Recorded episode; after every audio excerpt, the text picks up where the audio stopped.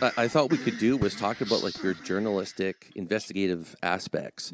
So when you get wind of a new story, how does Tim McMillan proceed on like furthering that investigation and finding out if there's actually any validity to this? No, I mean, and I won't say that, you know, I don't want anybody to think that I'm putting on like a journalism class here because, you know, I caution everybody, I'm not a classically trained journalist. I'm a investigator by trade. You know, that's where my background is in actually law enforcement, police investigations. However, there's a lot of crossover, a lot of synergy. You know, and I'm biased in thinking that maybe the law enforcement investigator approach that I take might lead to more credible evidence because I approach it in the same way that I did when I was trying to, you know, the expectation was you were presenting evidence in a courtroom. You know, under oath, and you were trying to prove something beyond you know, any reasonable doubt. So just about as ground truth as you could. Where that's not always the case in journalism, and that's not, you know, you're trying to vet a story, but you're not trying to. You know, if you're wrong there, nobody's going to prison for any amount of time. Right. But you know, I'd say the first thing that you do is, you know, for me, is especially when we're talking about the UAP topic. For me, it was kind of getting embedded into the topic itself, so that you have some semblance of what's ground truth and what's what and where's where. And so, you know, the first thing in getting and being able to do that is just connections for me. And you know, that's getting human connections, and it's a lot of talking to people, a lot of listening to people. And, you know, my journey in this regards, because I primarily focus on just reporting on the Department of Defense and what is the U.S. government doing with UFOs right now. So that involved me reaching out to a lot of people, getting to know them, people like Luis Elizondo or Christopher Mellon, and then even people who are still inside the Pentagon now, getting to know them as people and individuals first. You know, it seems weird because you want to talk about UFOs, but I'd say, you know, a lot of my initial conversations with Lou Elizondo, you know, tell me about your childhood. Tell me where you grew up. Tell me who your parents are. You know, for me, you know, a lot of what I did in policing was what's called criminal intelligence. So people have this idea of intelligence is kind of the CIA and everything, or spies, but intelligence is just information. It's just gobbling up as much information as you can. And so part of that is understanding the people that you're going to be talking to in the sources. And it's called human intelligence, HUMINT. And you have to know the people and know them well. And so that's a big part of it is starting out is getting to know who you're dealing with. You know, what are their motivations? What are their interests? What are their goals? Everybody has them. And I think that's what's important is you have to be both aware of the people who you're talking to, what is their intent and motivation, but your own, because we all have biases. And I think that that's one of the things that's also very important is you start out as getting to know yourself. You know, are you objectively trying to find some information, or are you trying to prove something? And that's because if you're trying to prove it, you have to recognize what are your ground systems of belief. We all have them, you know, whether it's UFOs, religion, you name it. What are those beliefs? And to recognize that those belief systems that you have there mean that they're going to kind of guide the way you do things. So be cognizant of that. Recognize that, you know, if you believe wholeheartedly, that UFOs are aliens or extraterrestrials visiting from outer space. They may be, but realize that belief is going to guide, it's going to slant, and it's going to interpret what you hear.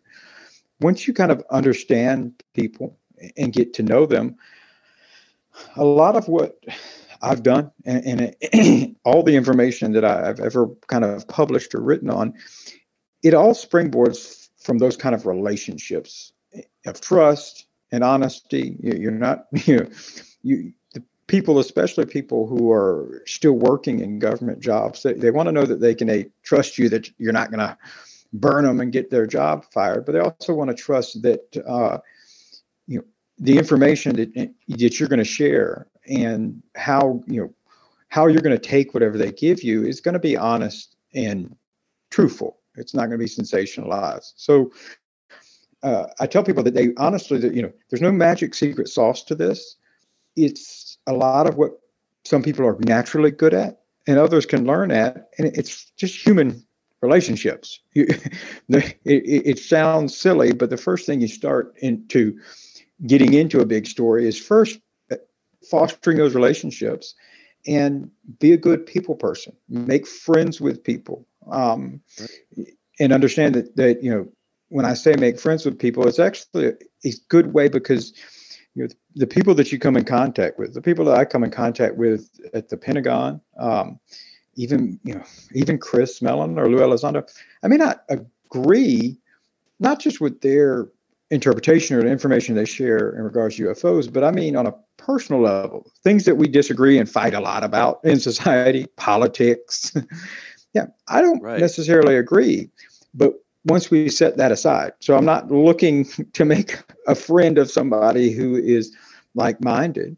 I'm looking to get to know somebody and get to know them. It's interesting because you develop a friendly relationship that is exclusive from all the things that we normally make friends with, which is people who are only interested in what we're interested in.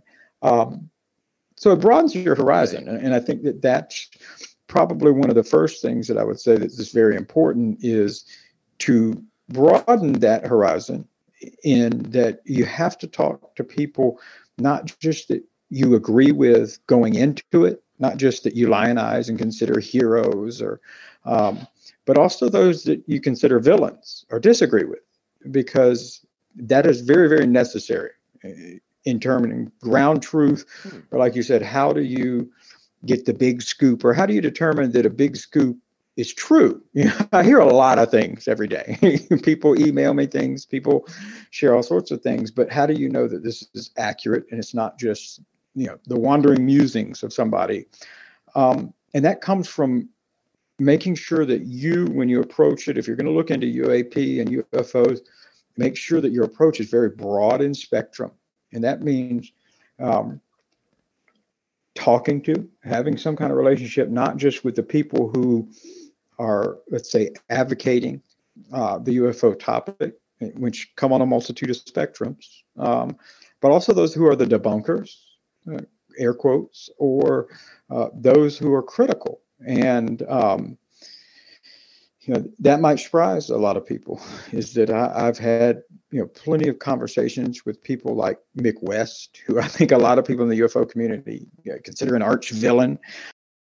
Very good conversations. Like I said, I have always said there is plenty of points that me and Mick disagree on. We absolutely don't share the same view in certain areas, but as a person, I've always got along with Mick, and I think he's interesting. But I think in order to, you have to listen to those people whose views you don't agree with, or that are in conflict maybe with your own, in order to get this broad picture of things, because that's we're all, whether it's UAP intelligence. So you're trying to gather intelligence on the UAP topic, or you're trying to gather intelligence on terrorism or criminals or drug cartels. Intelligence failures always happen in the seams, is what they call them. So by seams, we mean, all right, you're laser focused, you're very well versed on, let's say, the entire UFO topic. The history from, for the sake of argument, we'll start in 1947 with the flying saucer craze.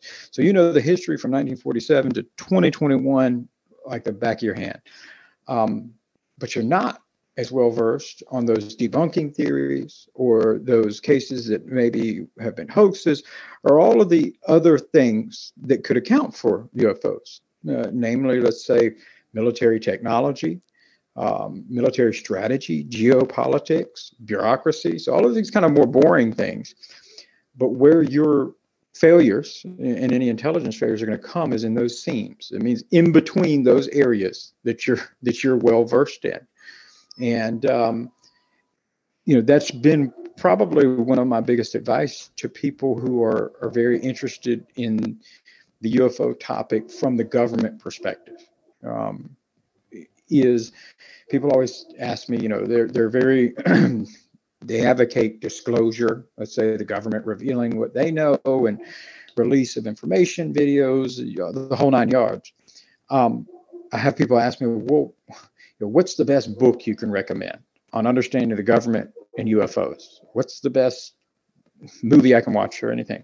And I never recommend any UFO books or movies. I always recommend learn bureaucracy, pick up some political science books, read some books, you know, even biographies or autobiographies from former high-level diplomats who have nothing to do with UFOs, but get an understanding of how the system that you want to look into works. And because if you don't understand the system, things will seem really exciting to you that are actually mundane and just a part of the system. Right. Things might not seem exciting when they really are. They do differ radically from what is the norm. And so for anybody who's really interested in this kind of government side of it, you know, is there a cover-up? You know, what is going on with it? That's the seams where I see the most kind of intelligence failures there with people who are interested. That is just a lack of understanding in how the government operates on everything that has nothing to do with UFOs. Right. Like the I think Christopher Mellon was talking about on Joe Rogan that if you want to get anything declassified or any further information, it's got to go through all these different bureaucratic policies, and it takes weeks or months for any one of them to get back to you with their approval before you can even go even further up the chain of command.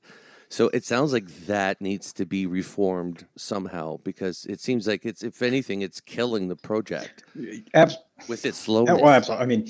I mean, slowness and bureaucracy, you know, especially in the U.S. government, it's probably universal in most governments worldwide, though I'm not nearly as versed on them. So I'll limit it to the U.S. government, but that's a problem with everything. And so this is kind of an interesting way when we talk about making connections with people.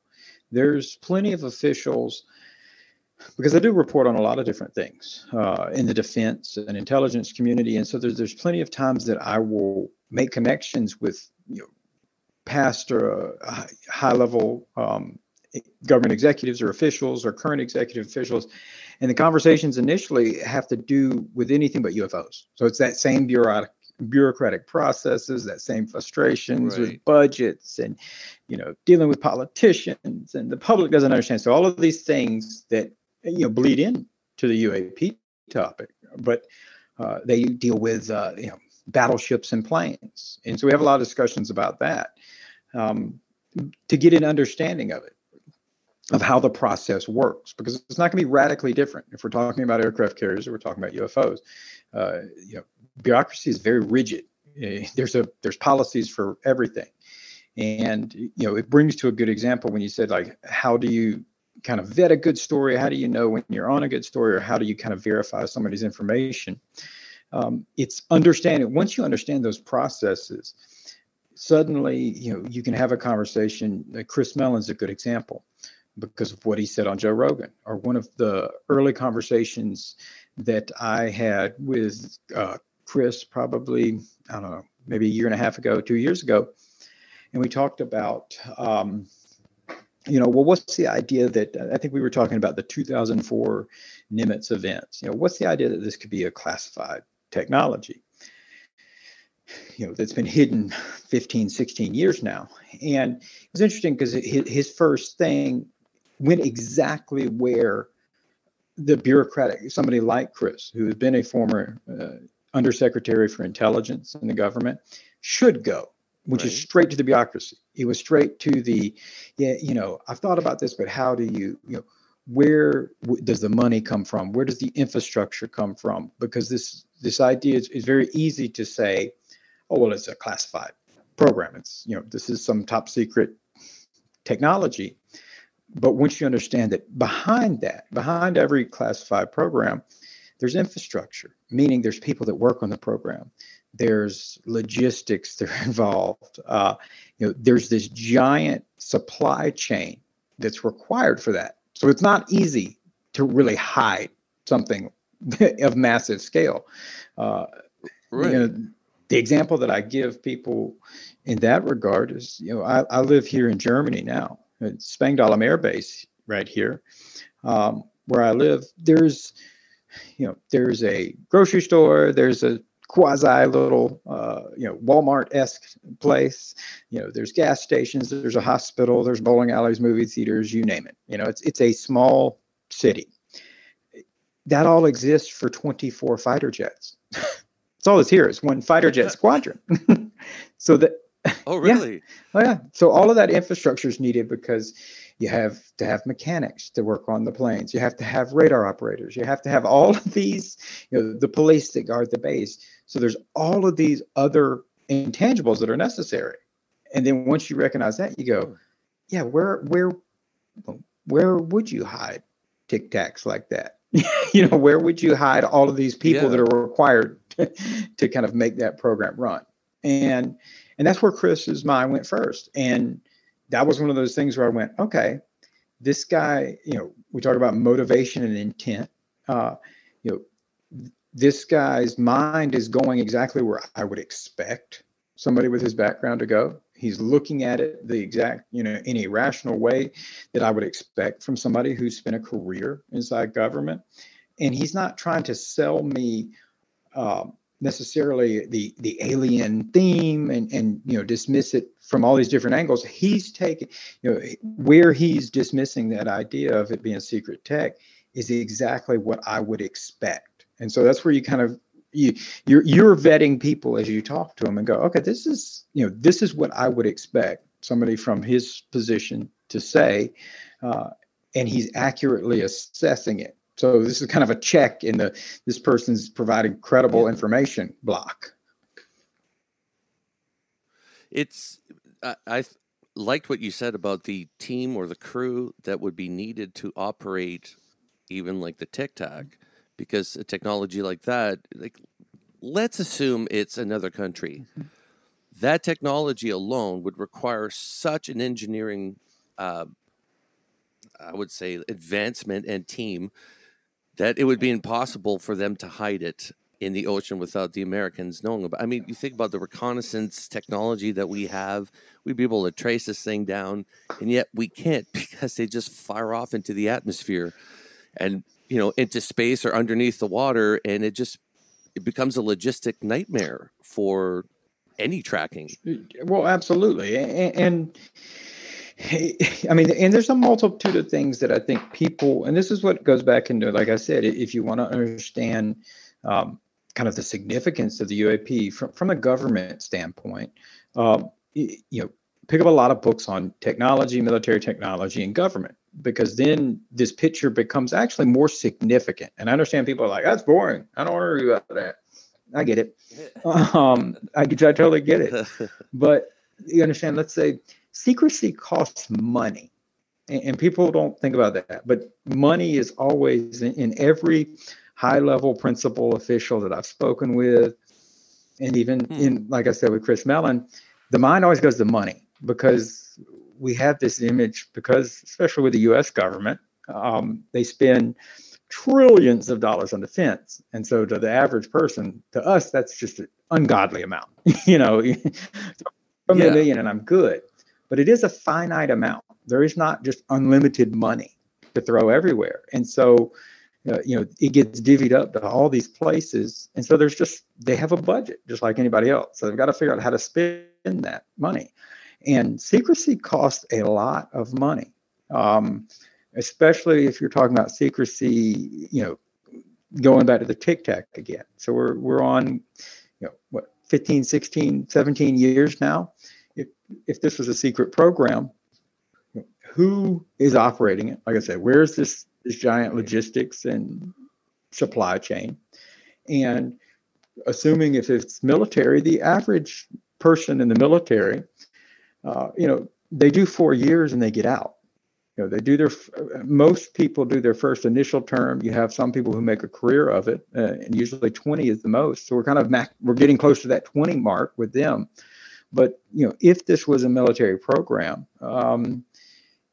especially considering, you know, when they saw it in 2004, if it was operational and you have enough trust to fly it around other fighter jets, that means it's a operational program. So this is something, this isn't prototyping. Like we're putting it into scenarios. So this is something that's already been worked on for 5 years or more. Where are all those people that did their 4-year, 8-year enlistments, got out? You know, they're all keeping quiet. And so either, you know, keeping them quiet. So if you're going to keep tabs on this, if you want to just lock this down airtight because you need that extreme secrecy, that means you're checking up on them. That means that you have FBI or counterintelligence personnel who are periodically checking up on them to find out, what are they doing now? Are they a counterintelligence risk? You know, are they, you know, has there been some financial troubles, some relationship troubles? You know, are they a risk to letting this secret go? You know, when I spoke to T.D. Barnes, who had worked at Area 51 for a number of years on the A-12 spy plane, you know, he said that at least once a year after he left, for a number of years, the FBI would check in to see, you know, was there any financial issues? Was there any kind of marital issues? What's going on? Just to find out if he was a risk. But someone has to pay for that. Because if you're financially, you know, struggling, you might want to write a book about your experiences or come out to Oprah. I get it. And especially in today's age where everybody puts, you know, foreign governments to recruit people to share secrets to them. They don't even have to travel anymore. You know, they can go to LinkedIn now. And people put their whole resume on there, and that actually happens quite frequently. You know, the foreign government, China does it exceptionally, where they go through LinkedIn and find these people who held these positions and then message them, hey, you know, we'd like you to come do a talk at, you know, or we have a think tank here who's doing a study and we'll pay you $30,000. You know, sounds innocuous. They get you there, and then they keep trying to, you want to make more money. Type deal. So I mean, see, that sounds a lot like Lazar's story, because I read his book, and that's exactly what they did to him. When they stopped calling him in, is because they were spying in on his wife, and they knew that she was banging the flight instructor that she was with, and they thought he was going to find out and then be a risk, you know. So that's why they weren't calling him in. He panicked because he didn't know about his wife's affair. So, but they were keeping tabs on him the whole time, and there was always somebody around him. Or yeah, you're right. That would cost money to keep, and that was just one staff member. You got to think they got how many hundreds? Right.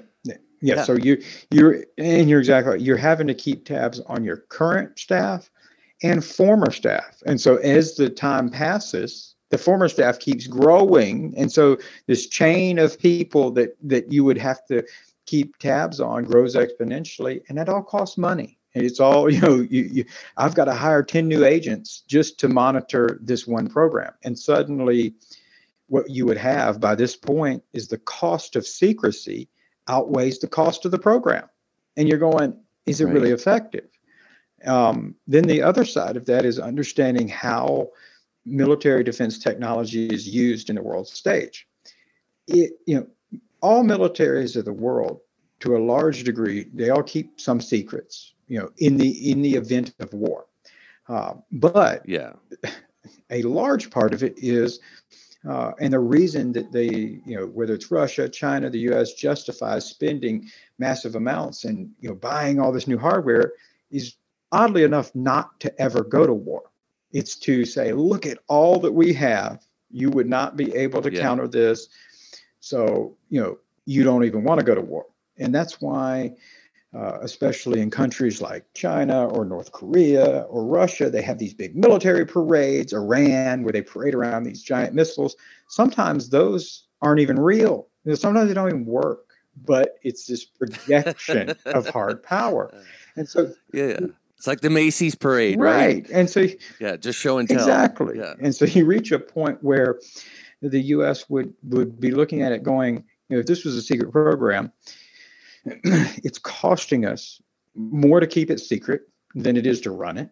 And we're not getting the kind of positive benefit that we can in peacetime out of it, in that, you know, we show off, we've got this capability, and suddenly nobody wants to mess with the West. And so we're good. Or Russia and China now are scrambling and spending billions to try to catch up and try, you know, all of their focus on how do we get this, you know, very much like after the U.S. detonated the nuclear bomb. You know, everybody's like, oh, we got to get that. So this is our focus now.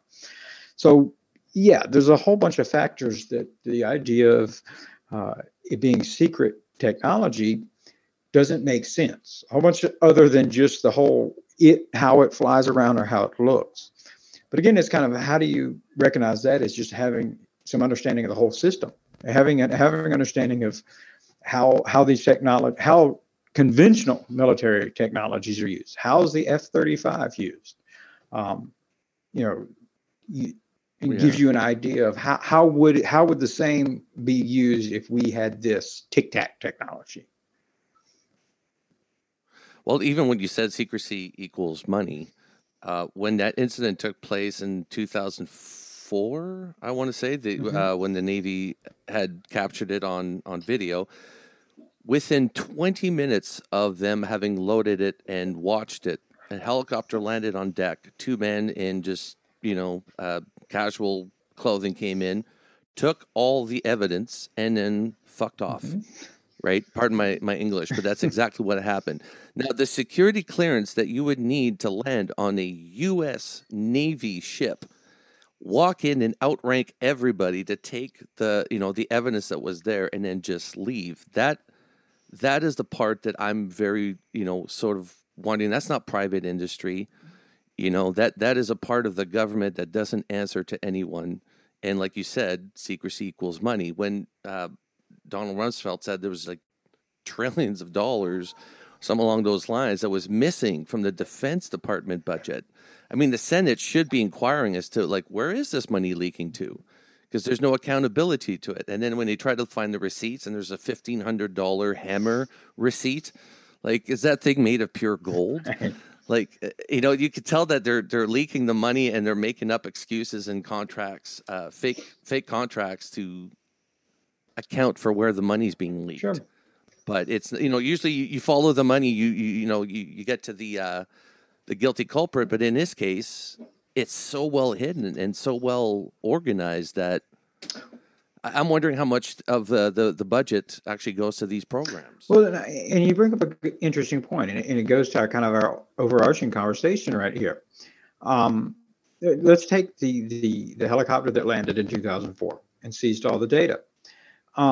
It's easy to kind of look at that and hear what the different Navy sailors have said and the pilots have said, excuse me, about that event.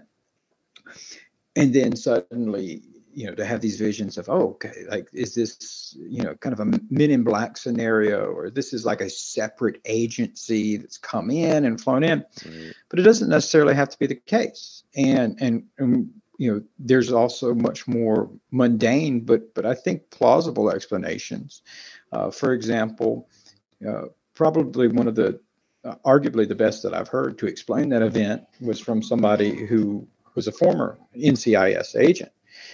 And it was, you know, what he said he believed and had actually been told, I don't even think I've written about this, so this is exclusive for you.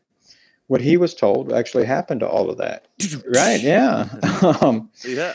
And UAP exclusive, right, with Tim. Right. McMillan. Here you go. You know, all of these ships, or excuse me, the carrier would have had in NCIS, which is Naval Criminal Investigative Services. So kind of like the TV show NCIS that was popular for a while. Right. They're detectives.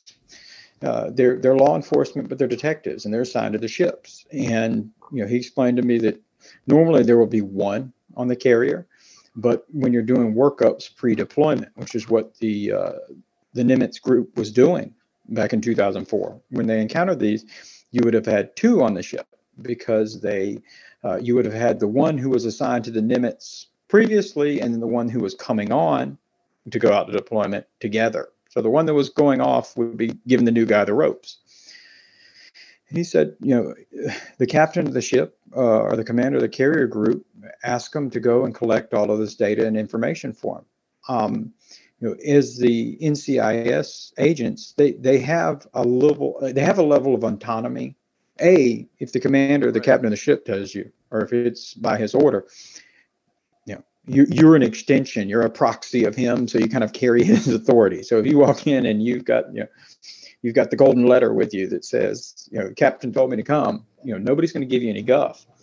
And they're not going to ask any questions. And he said that, you know, that was what he was told happened. They went around, collected the stuff, went back, gave it to the admiral's aide, and that was it. That they didn't even know until many years later, like the rest of us, about all the UFO stuff.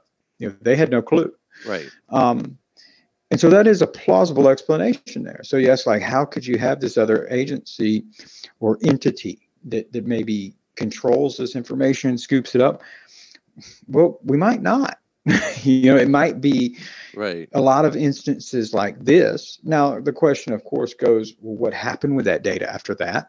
You know, because I think that's a more plausible in the immediate. How could these people show up within 30 minutes? I think, you know, the idea that these NCIS agents or somebody acting on the admiral's order could be like, collect all this stuff because we need to turn it in to some kind of intel, you know, somebody to figure out what it is.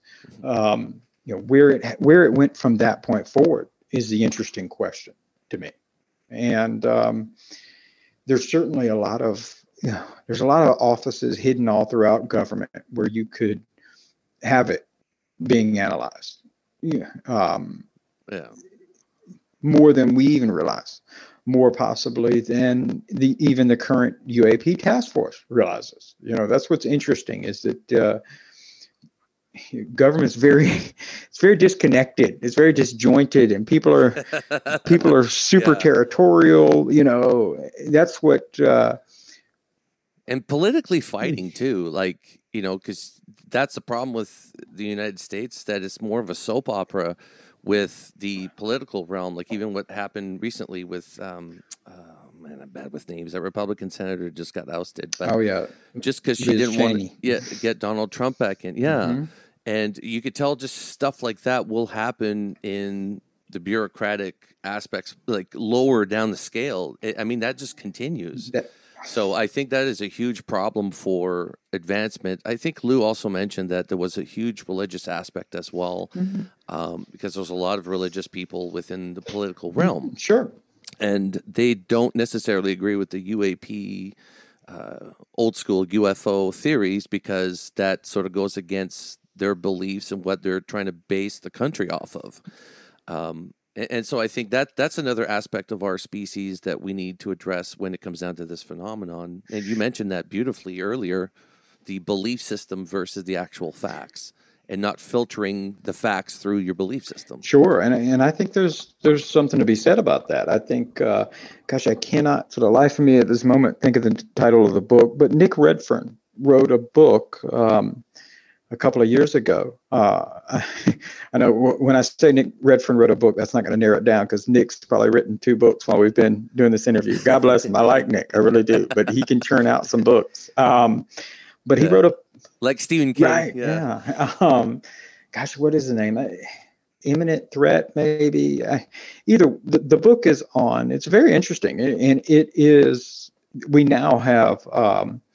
you know, declassified FBI documents and FOIA documents backing up what a lot of the claims in his book. But this book was about Jack Parsons. Jack Parsons, a lot of people, you know, maybe aren't as familiar with, but he, you know, Wernher von Braun, there we go, gets a lot of credit for being the grandfather of rocketry. But von Braun himself said Jack Parsons is really the grandfather of rocketry. But Jack Parsons, in fact, established Jet Propulsion Laboratories, which is where NASA now, you know, when they just launched the Mars rover, that's where it was created at. JPL is a big player in the propulsion rocketry game to this day, and Jack Parsons established it. In fact, JPL, a lot of people joke, say it's Jack Parsons Laboratory instead of Jet Propulsion. But Jack Parsons was also a very interesting character, to put it mildly. Jack, pretty well known. He was a member of Aleister Crowley's church, so his kind of very esoteric witchcraft, for lack of a better term, right now. And he was a running mate with L. Ron Hubbard, who founded Scientology. So he was in this culture big time, big time. In fact, I believe he established some sort of a cult church in California where he was, and it was very much an occultist. And he would perform all of these different rituals and everything. And he also, and the reason he's not as well known is he blew himself up, by the way. But oh, really? Yeah, that's how I picture my death as well. So. Well, we don't have time to get into all of it, but he was he ended up losing his security clearance, and because he had some communist ties and all this. He was an interesting character, but I digress. The whole moral of the book is that the FBI, and there was this contingency within government who believed that during Jack Parsons' rituals, his occult rituals, he had called into being, or opened a gateway, if you will, to allow what we consider UFOs in to this realm, and that these were demons. For a lot of people, that may sound totally ridiculous, but the FBI very much followed him, very much interviewed friends, kept tabs on him, tapped phones. This was something that some people actually took seriously, because it was around the time that he was doing these occult rituals is when the 1947 wave kind of kicked off. And it's been sometimes I've read the book, but I believe he was even, he had some ties to Kenneth Arnold, who was the first person, to coin the phrase flying saucer, and saw the infamous flying saucers in 1947. And so, but this kind of belief that going down through the generations, that Jack was believed by people enough willing to spend money to follow him around, and the FBI and government, that he had, the UFOs were real, but he had allowed these demonic entities to enter into our realm, was very much, they believed it, at least some. And so that idea to continue to carry on today, I don't think that's crazy at all. And in fact, that idea that that UFOs or flying demons, that goes back into biblical times. You can find reference to that in the New Testament. Right. So that's it's certainly Ezekiel's wheel, and well, even specifically that the devil or Satan's realm was in the sky. That was a belief going into a lot of different cultures, pre-Israelite, and then later, like I said, in the New Testament, that you would see that. You can find references to it. In fact, there's a direct verse in the New Testament that references the sky, these sky demons being, Satan's realm is in the sky. So can you have people who today would fundamentally believe that? And, especially when confronted with something that, mainstream culture or they've grown up in has told them isn't real, but then they're looking at it on either high speed, really sophisticated surveillance systems that are captured by the government, that you're like, okay, no, that's real. And for people to go, okay, but it's got to be evil. It's supernatural. We don't need to mess with it. I think that's not crazy. Well, near where, in your area of the world, I think was 16th century, something like that, when they witnessed a battle above a city between different orbs. Mm-hmm. And, to them, in a religious aspect, to them, that would be angels fighting demons. I mean, they wouldn't see it as anything else, but there's a painting of it you can actually see. And it depicted this battle that took place. And, I mean, you see, like, hundreds of orbs in the sky. So it must have been quite an epic sight for that town to have witnessed. Yeah, can you imagine? I mean, actually, I had a chance to see the Starlink satellites for the first time the other night, and that was pretty cool. But could you imagine seeing something when absolutely nothing? There is no planes, there's no satellites supposed to be in the sky. Yeah, that would be crazy. And this was during broad daylight as well, I believe. So it's quite intense. But you hear stories like that, even Jacques Vallée in his book, and he talks about in Brazil how some people even got attacked in the 70s by these tiny little orbs that would just, shoot people. Then they became anemic, or they had very low iron. Some people even died because of it. Now, if you're a religious person, you would see that as being attacked by the devil or something, right? Because then people die or get really sick. Sure. Well, and that's, in a way, it's understandable, because if you take a step back and look at the UFO topic in general, broadly speaking, it's very paranormal. And I don't mean it that paranormal in the ghost hunting kind of way. I just mean that everything that surrounds it, no one seems to act normally. And I deal with this a lot of times, when trying to report on it or do things.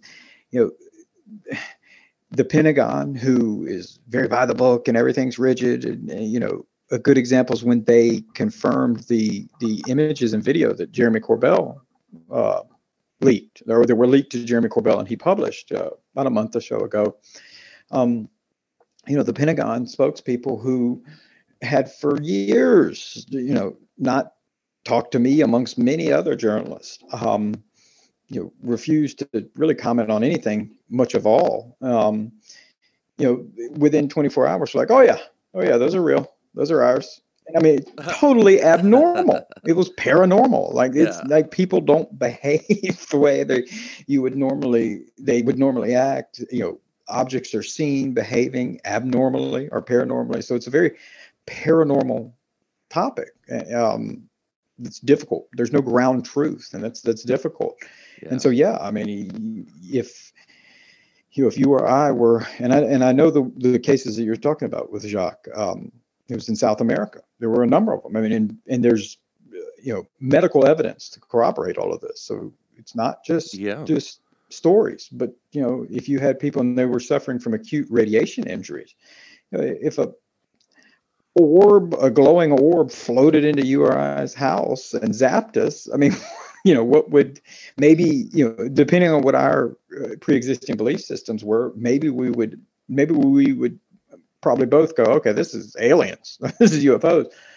But if you don't have that belief system, if you were a more kind of traditionally religious person, to say this is some type of demons, what else could it be? But I've seen people in the church dismiss what they've seen completely because it doesn't fit the narrative or the box that they're trying to put themselves in. So they will have witnessed something or experienced something, and they will dismiss it entirely because as a species, like I said, I shouldn't say as I said, but we're very fragile in our ego and our belief system. And anything that happens that takes us out of that is damaging to our psyche. And I think, even talking to people that have studied people in the church have had abduction cases or experiences, they try to look at it from a religious point of view. So they're just saying, well, it's either demons that are doing that to them or it's angels. But you could clearly see it's the same pattern as an alien abduction that takes place with other people. And I say that loosely, alien, because I've never experienced it. I've never seen an alien. But I'm fascinated by the subject of abduction, of course. And I think they go hand in hand with the phenomenon. I mean, if the phenomenon turns out to be real, that we do have crafts of unknown origin flying around, doing whatever they want, that means they could do whatever they want to the people as well, because they're sort of flying with impunity, and there's nothing our technology can do to stop it right now because they're more advanced. So that to me is a possibility. At least I'm looking at it in that sense. Sure. Well, I think I get a kick out of maybe some of the dismissals, especially from, let's say, people who are in government or politicians. The one that I'm thinking of off the top of my head that I was just, I couldn't help but chuckling about was recently Mark Walker, who is the chair of the Senate Intelligence Committee, who just signed the UAP bill. He did a short interview, and they were talking about this whole UAP thing, and he said, they put it in there, and it's unknown, and we do need to get to the bottom of it. All true and all accurate, I think. But he kind of, in closing, just shrugged it off and said, it's probably it's probably just adversaries, technology, and kind of smiled. And I thought, you know, you put that in perspective. Oh, it's probably just, you know, a foreign power that wants to do harm to us. And you know, no biggie. Yeah. Yeah. And I mean, they buzz by the Navy and make them look silly, but pff, who cares? It's nothing. Right. Yeah. I mean, it was kind of equitable to saying, you know, if somebody came in and reported that they saw someone drop off a very suspicious package out in front of a federal building, and the police going, oh, it's probably a terrorist. It's not, you know, it's nothing to be too concerned about. That was the kind of tone. And I thought it's just interesting that that was a more palatable kind of view that, oh yeah, it's probably not aliens or something. It's probably just a foreign adversary. It's probably a terrorist. No biggie. I don't know that that's, you know, I think Marco Rubio's response was probably more in line with mine when he said, you know, he would hope it wasn't, you know, China, Russia, Iran, or a foreign power who wanted to exert control of the world stage, because that would be bad news, potentially. Yeah. Well, the thing is, then we would be out, you know, the technology would be out there and they would have absolute control. I mean, human behavior usually means, like, you know, think of Cortez when he landed on the shore, like what he did to the Mayans and Incas. I mean, it's just absolutely annihilated them because of his technology, his political know-how, and the fact is that they were less evolved than he was. So that's our biggest fear. We don't want to get Cortezed, and, you know, I understand that. Mm-hmm. But the problem is that we're not working as a unity on this planet. Everything's compartmentalized within countries, and that, I think, is our downfall, is that the lack of communication or cooperation globally on this issue. Sure. Well, yeah, I think, you know, going back again, because things are just paranormal, it allows people to shrug their shoulders very easily. And so, you know, going back to Mark Walker's statement, oh, it's probably just an adversary. Oh, hee-hee. But the reason that you don't see a more dramatic response from him, and the reason that they're not holding, you know, massive hearings on the floor, and they don't have the Secretary of Defense on the carpet right now saying, what are you doing about this, is because they realize that something doesn't match up with that. Namely, you know, there are very well-known geopolitical goals that, you know, the major foreign adversaries to the West want to achieve, you know, whether it's China with Taiwan. They've made no secrets about this. They want Taiwan reunited as part of mainland China. Russia wants. That's like, I want my girlfriend back. Exactly. Yeah. There's nothing you can do about it. You can date other people, but we're still, you know, Taiwan's dating other people, but China refuses to grant them a divorce. And so, it's like a stalker at Walmart, you know, just like, you'll be back. Every step you take. Right. And Russia has made no mince words about it, that they want, you know, the former Soviet Union back together. And more important than that, they want to be viewed as a world power very much. And so, you know, Mark Walker can kind of chuckle it off because he realizes, well, wait a minute. If this was Russian or Chinese, you know, just recently with Russia, when they amassed on the borders of Ukraine, there's nobody's going to stop them. They're going to take it back, and there's nothing you're going to do about it. China's going to come over there and take over Taiwan. There's nothing you're going to do about it. But we don't see that. We see the normal posturing, the normal little kind of cat and mouse games that go on. But nobody's saying, like you said with Cortez, that we are so much more technologically advanced than you that I don't really care what, you know, NATO and anybody else has to say. We're going to do it. Yeah. We don't see that. Right. We don't see that. Yeah. And so, you know, in one hand you have this, well, alien seems ridiculous, so it's probably Russia or China, but you can sleep well at night because you realize that neither Russia or China is acting in a way that would lead anyone to believe that they possess that technology. And so it's kind of this ego dystopia. And I think you mentioned last time, Tim, that Russia's broke. So yeah, they don't have much money to throw into technology this advanced. No, it's very much, you know, on this kind of a projection of power, without really the power behind it. There's a lot of barking. There's a lot of, that's why. And they just had their May Day celebration, May 9th, when they celebrate the big victory in World War II. That's why they cling to that great victory and kind of skip out a whole chunk of history. It's about projecting power and wealth and everything, but it's not actually having it behind them. And so,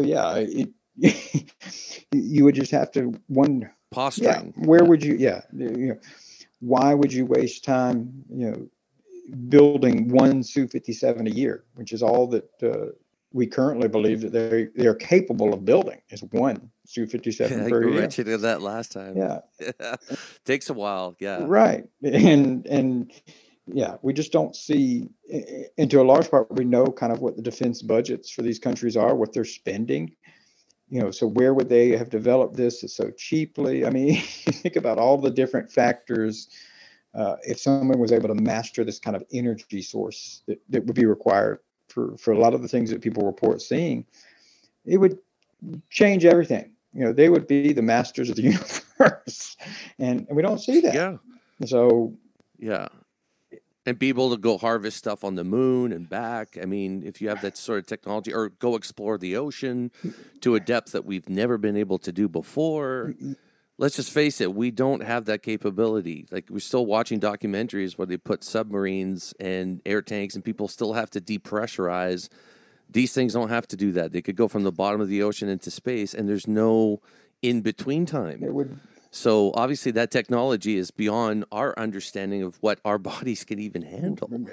Correct. And we've really focused a lot on like the military application of this, but it's not just that. And that's the other reason why you wouldn't want to keep it secret is the projection of soft power, which is if you had that, just like you said, I forget what the paid, but we just did an article on The Debrief about it. The Japanese billionaire who's probably spent $1 billion so that he can, go to the ISS, the International Space Station. As a space tourist. If you had this technology that you could take if China was like, hey guys, $50, you can ride on the China Space Express, and you forget a cruise ship around the ocean, you can fly to the moon and back. Yeah. The projection of soft power to people worldwide would be, I'd be the first in line to jump on my Chinese or Russian space tourism jet. Suddenly it would change entire views of these nations. And suddenly people tend to be very self-centered. If China could get you to the moon and back or take you to the lowest depths of the ocean, you're like, hey, yeah. Communism's that's not that bad. Hey, Taiwan, you should, people in Taiwan would say, hey, we're cool. Let's join up. So this projection of soft power, of being able to, it's one of the reasons that just recently Russia and China announced that they were going to team up to provide vaccines to the world of COVID, because, people, oh, thank you. These are great. They've saved us. And so it's all this kind of geopolitical game. And we don't see that, and we should, if they had it. That would be. And let's just face it, when people see these things, it's always at random and at, it's never the same spot. And usually, if you see them, it lasts very, very. It's not long. It's usually a very brief sighting. So trying to pinpoint it from where it's coming from, and if it was China, man, they're doing really good because they're flying all over the world, the Antarctic, the North. It doesn't matter. They're everywhere. So it's not realistic. Like I said, possibility versus plausibility. Is it plausible? Possible that China has the technology? Yes. But is it most likely them? No, because we know how human behavior is. And these things have shown incredible resistance. If anything, they've taken the high road every single time. Somebody goes to fire on these things either take off or shut off the plane, like don't fire at me. But they've shown extremely, throughout the past last 75 years, as far as I know, they could have easily taken us out if they wanted to with the technology they must possess, whatever these things are. Sure. When it comes, And they've taken the high road. Even Kevin Day from the Princeton, he was talking about how they've taken the high road. Yeah. Like they've shown extreme patience and I wouldn't say compassion, but at least understanding of our warmongering ways, and that whenever we're afraid, we seem to fire first and ask questions later. Sure. Yeah, it's just we just don't see the things that would be consistent. And even if it was, like I said, the idea of keeping it secret, American technology just doesn't make sense because, you know, but even more so when you're looking at, you know, Western adversaries, so potential adversaries, China, Russia, Iran, you know, if they had a technology that they could commercialize, the economy, you know, how much that would bolster the economy. But then again, I go back to that kind of projection of soft power. If China could get you to where, you know, you live in Canada, but you could have a job in Miami that you went to work every day because you flew there on this Tic Tac, they got there in 30 seconds, or even if you were able to get to work in, you know, 30 seconds because this thing can fly so fast, suddenly your view towards China is going to be really good. And if China wants to end up absorbing all of Asia, so take on Japan, Taiwan, everything in democratic systems, you know, whether it's Canada, the US, when it comes to declaring war or even fighting to defend that, ultimately, you know, the United States, the Congress has to approve war, you know, the declaration of war. If all the people are like, hey, they're not that bad, we're not going to support fighting with them, they're going to take away our super cool, you know, Tic Tac jets or whatever, where I go to work, you're not going to see any resistance to that. And in fact, that's kind of the goal of all governments, is not to conquer people by force, but rather the people want to be conquered themselves. And so we just don't see that. If they get something out of it. Well, they're okay with giving some part of their freedom. Sure, yeah, and we don't see that, and so I just find it very hard to believe that anybody could have it and would think that it would be a great idea to keep it secret when you could commercialize it. You know, I mean, sure, we have military jets, but we have more commercial planes, so we can fly around. Yeah, yeah, and why would we still be burning fuel and all that if we had that technology, considering the state of the world?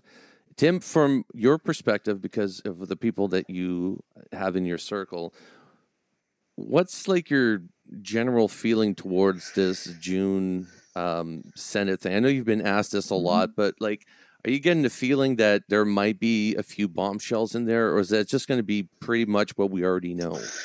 Just sort of more debrief to the, oh, sorry for the pun, but debrief to the Senate there.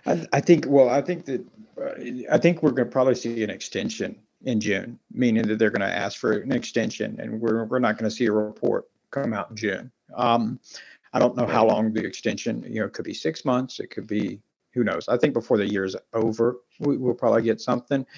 But I don't, you know, I would love to be surprised. I really would. But my heart of hearts, I think that we'll probably not see anything that's going to be mind-blowing. And in fact, I expect it to more be kind of a precursor action for more funding, you know, saying, I doubt that we'll get any specificity into, you know, there's been this many incursions, here's the dates, here's what we saw. We may get a very, very broad strokes. You know, we have had a number of incursions that were not easily explained or couldn't be identified by personnel or systems. You know, see classified annex. That classified annex will probably have the listing. And I think a large part of it will say that, you know, here's all the reasons or problems that we, you know, have in allowing us to positively identify these after the fact. Here's what we need, because the task force, which is what we have right now, that's a finite thing. You know, it's only a temporary measure. Yeah. And so I think that likely we could see something that's, you know, maybe disappointing to a lot of the UFO enthusiasts or people who follow this topic for a very long time. Because it's going to be more akin to a sales pitch of why we need a permanent office. And that's what I think we will most likely see. I mean, that's my instinct. But I'd love to be wrong, but we'll see. Well, the Scientific Coalition of UAP Studies, I mean, they've been working with saying to the Senate, hey, if you need us on board, which they should really take them up on that offer. I mean, they're mostly all PhDs and people of high reputation. So for them to get involved and maybe work with the Senate to help out, I mean, these, you got people that can calculate, you know, the physics of these things. You got biologists that are willing to, you know, go out in the field and investigate if there's a landing, what does it do to the ground. I mean, there's a lot more enthusiasts, you know, people of science now getting involved and saying to the Senate, hey, just bring us on, we'll gladly work on this with you. So that's really cool to see the community, the scientific community, step it up like that too. Sure. To back it up, you know. Well, and I think it would be, I think one of the best case scenarios, possibly better than what we have right now, is instead of immediately them agreeing to set up an office, let's say, and it's usually how government works. And I told somebody this is kind of what I could foresee is this first, this kind of report that says, here's all the deficiencies that we have. And then they go, okay, well, now we're going to fund a committee. And a committee is all non-government personnel. Usually it's made up. A good example would be, and they just turned in their report, would be the Committee on Artificial Intelligence, which was all made up of industry heads or experts in computer science and artificial intelligence, along with recently retired U.S. officials, that type of thing. And so I think it would, but in the end, they turn in, you know, I think the Committee for Artificial Intelligence turned in I don't know how many hundreds of pages report right. of what their recommendations, what are the different avenues that they believe should be taken, that type of thing. From my understanding of what the task force has in terms of resources and everything now, I don't think that they have enough to be able to turn in anything comprehensive like that. And so it's going to require right. this idea that, elected leaders go, okay, this is significant enough. Let's fund a committee. Let's get some more people on this. But going back to what you said about the Scientific Coalition for Ufology, I think it is incumbent upon this that you can't just have active military personnel examining it. There reaches a point, and I think they're justifiably, they can go, look, I can handle military strategy. I can do all these other things, but if we're going to go into a much larger explanation here, and we're going to explore this in depth, we've got to have other players. We got to have other cooks in the kitchen, because if for no other reason, you're going to reach a point where you're like, look, I don't know, let's shoot one out of the sky, or try to at least, because that's, if you had an Iranian drone flying near your base, I mean, what do you do? Hey, let's shoot it out of the sky and see if we can take it apart. Well, just, for instance, what's taking place in Israel and Palestine right now, like there was a picture that Yossi posted on Facebook post, and he's living there, and you just see all these rockets go up and like these intercepts that there's hardly any rockets that ever touch the ground in Israel. Their defense system is so good, right? And the same thing with these drones. Like whenever we try, shoot them down, usually we're successful at it. It's not a big problem. Iran shot one down, which was a very expensive one. It was like $2 million drone or classified, something. Yeah. So, I mean, yeah, it's not hard to shoot these things down. And usually our missiles are way faster than the drones can fly. But these specific craft throughout time, whenever we fire at them, it's either they shut off the plane and then the plane regains, or the pilot has to eject, or it just flies away. Like it always takes the high road. Sometimes there has been cases of the pilots not returning, but that's for a different day. But the restraint that so far these things have shown towards our military, even though they're always around, especially in our nuclear facilities. And I heard that we've never been able to successfully launch a nuke into space. Every time that we tried to send one, it never makes it. And that was told to me after a podcast. I was like, I need to look into that. Like, we've never successfully been able to launch one past our atmosphere. I don't know. I'd have to look that up. I mean, I know we've done a lot of play with it. We've blown them up in the stratosphere and all sorts of stuff. But, I mean, that I'd have to look that up because I mean that's part of part of the thing that's dependent on intercontinental ballistic missiles is the ability to go into space, and that's the difference between hypersonics. Hypersonics stay inside the atmosphere, and so I don't. That's interesting. I'll have to look that up before I can say that that's true. But yeah, no, definitely let me know if you end up investigating that. I'm curious as if there's any real validity to that. In closing here, do you have anything coming up? A big article, story? Do you have? Are you planning on working on a book anytime soon? I have a literary agent that's been beating me up to work on a book, but it's a matter of time. But yeah, I got a couple things cooking up, and so I think people have probably become accustomed to it that I tend to, especially with the UFO topic, move slower than maybe they would like. But that's only because I try to put out information that's already been thoroughly analyzed, and so you can kind of look at these different perspectives, and it's really in depth rather than just putting out something short and sweet and kind of letting everybody interpret what it is. I guess the best kind of difference and example is I don't put out WikiLeaks, which if you saw WikiLeaks, a lot of times they get all this, like there's this giant classified data dump and people have to go through it or parse through it, or you can hear what Julian Assange or somebody from WikiLeaks tells you it says, but unless you want to go through it, you don't know, but you're kind of dependent on that. Or if you look at something like how Bellingcat or when the Pentagon or the Panama Papers were released, where there was a lot bigger impact, there was a lot more stories that came out, but this was stuff that journalists worked on for a year, this kind of joint effort. So it was very analyzed from all these different perspectives. And so I do have a couple things cooking up. Hopefully we'll make it in time. I don't know. What are we? We're just at mid-May. Try to make it for what have people on Twitter been calling it? Miracle May or Miraculous May or whatever. Lots of UFO news coming out in May. So I do have a few things that will definitely be coming out. And do you find it tough, because you're doing a lot of PR too? I mean, you're doing a lot of interviews. Do you find it difficult finding enough time to do your research and writing amongst all these podcasts and interviews that you're doing?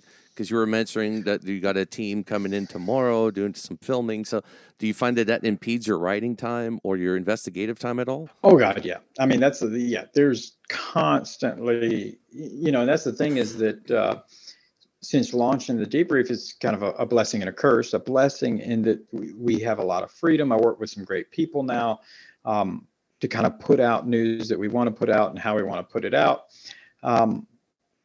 But at the same time, there's a lot that's behind the scenes people don't realize in running it and keeping it running. And so it's no longer, when I was writing for Popular Mechanics or Vice, I could just work on one story. And my friends who work, people like Gideon Lewis, who just put out that big article in the New Yorker, a good friend of mine, talking to some of the executive producers from 60 Minutes and everything, I'm almost envious of them because they get to kind of just focus on one story and really dig in depth to it for months and then put out something exciting. I've constantly got things going on, as much as whether it's debrief management running stuff or, like you said, I always try to make time to talk to people and come on shows like yours and. Because it's good. It's good to connect with people. Very much appreciated. Yeah, very much appreciated. Like, you're very knowledgeable. And obviously the books that you've read. It really, I mean, the best thing you can do is what I do. Because like you just said, I don't have this abundance of time to sit down and read a 300- or 400- page book all the time. But man, audiobooks are the best. I'll put in the headphones and can listen to books while I'm doing all sorts of other things, run around with the kids and everything else. But yeah, I would absolutely. I think that's in fact, that's where a lot of my research gets done now, is downloading audiobooks constantly and listening to them. And nice. I would highly recommend that. I think that, there's an article that I'm working on now that is UAP related that I have been working on for, a couple months. And related to Russia and UFOs. And I'm looking forward to that. Yeah. It should be interesting, but to kind of get a better handle and understanding on it, I've probably listened to, I'm listening to one right now, so probably 4 plus this 5th one of books on Russia that have nothing to do with UFOs, but understanding the political dynamics, the whole ball of wax. And so, like I said, hopefully when we go to print with that, I can give people a little more comprehensive picture in context. Like, what does this mean? Right. Because the Russian people have been honest about their UAP experience. It's just really the government that's been silent. The same thing as what's happening in every other country. It's not like they're an exception to the rule. But no, we. I just want to say, on behalf of the community, that we're thankful for the debrief, like the content that you guys have put out. And I had Chrissy Newton on yesterday, and I said as much, just that, we're thankful for the stuff that you guys are putting out. And it's news the way news used to be, and it's news that we want to know about. Right? Like, what is going on in the military? What is going on with the disclosure? And the debrief has become popular rather quickly, and for good reason. Well, thank you. I appreciate that. You guys are doing really good work. So, and I appreciate you coming on the podcast as well. Like I said, it's always an honor to have you on, and you're quite knowledgeable on this subject. So this is we're going to have you on again at some point to talk about your article when it does come out. And like I said, if you have a book that's coming out, that we need to talk about as well, because people are going to want to read more, right? Right. Well, yeah, no, that's really finding time to sit down and write the book. But no, I appreciate it. That's really do. It makes you feel good. I'm thankful that we have, a lot of people that seem to enjoy the work, but I'm probably, most thankful for people like you said, Chrissy. I didn't realize you were just on the show, but that's great, because people like Chrissy and MJ, I'm very fortunate to. They're the ones who do the real work and bust their ass more than people realize. So I'm fortunate to be around them, and so I'm sure they appreciate it. I think you all praise each other more than you praise yourselves, but I think you're all equally contributing to this, equally as hard. And like I said, I'm impressed with the debrief, and I'm a big fan. So if anybody here hasn't checked out the debrief, I would suggest that you do so. So Tim, I thank you so much for coming on the podcast. And like I said, anything pops up on your end that you want to talk about on UAP, just hit me up anytime, my man. Sure. Anytime. And likewise, man. Likewise. It's always a great conversation. I really enjoy it.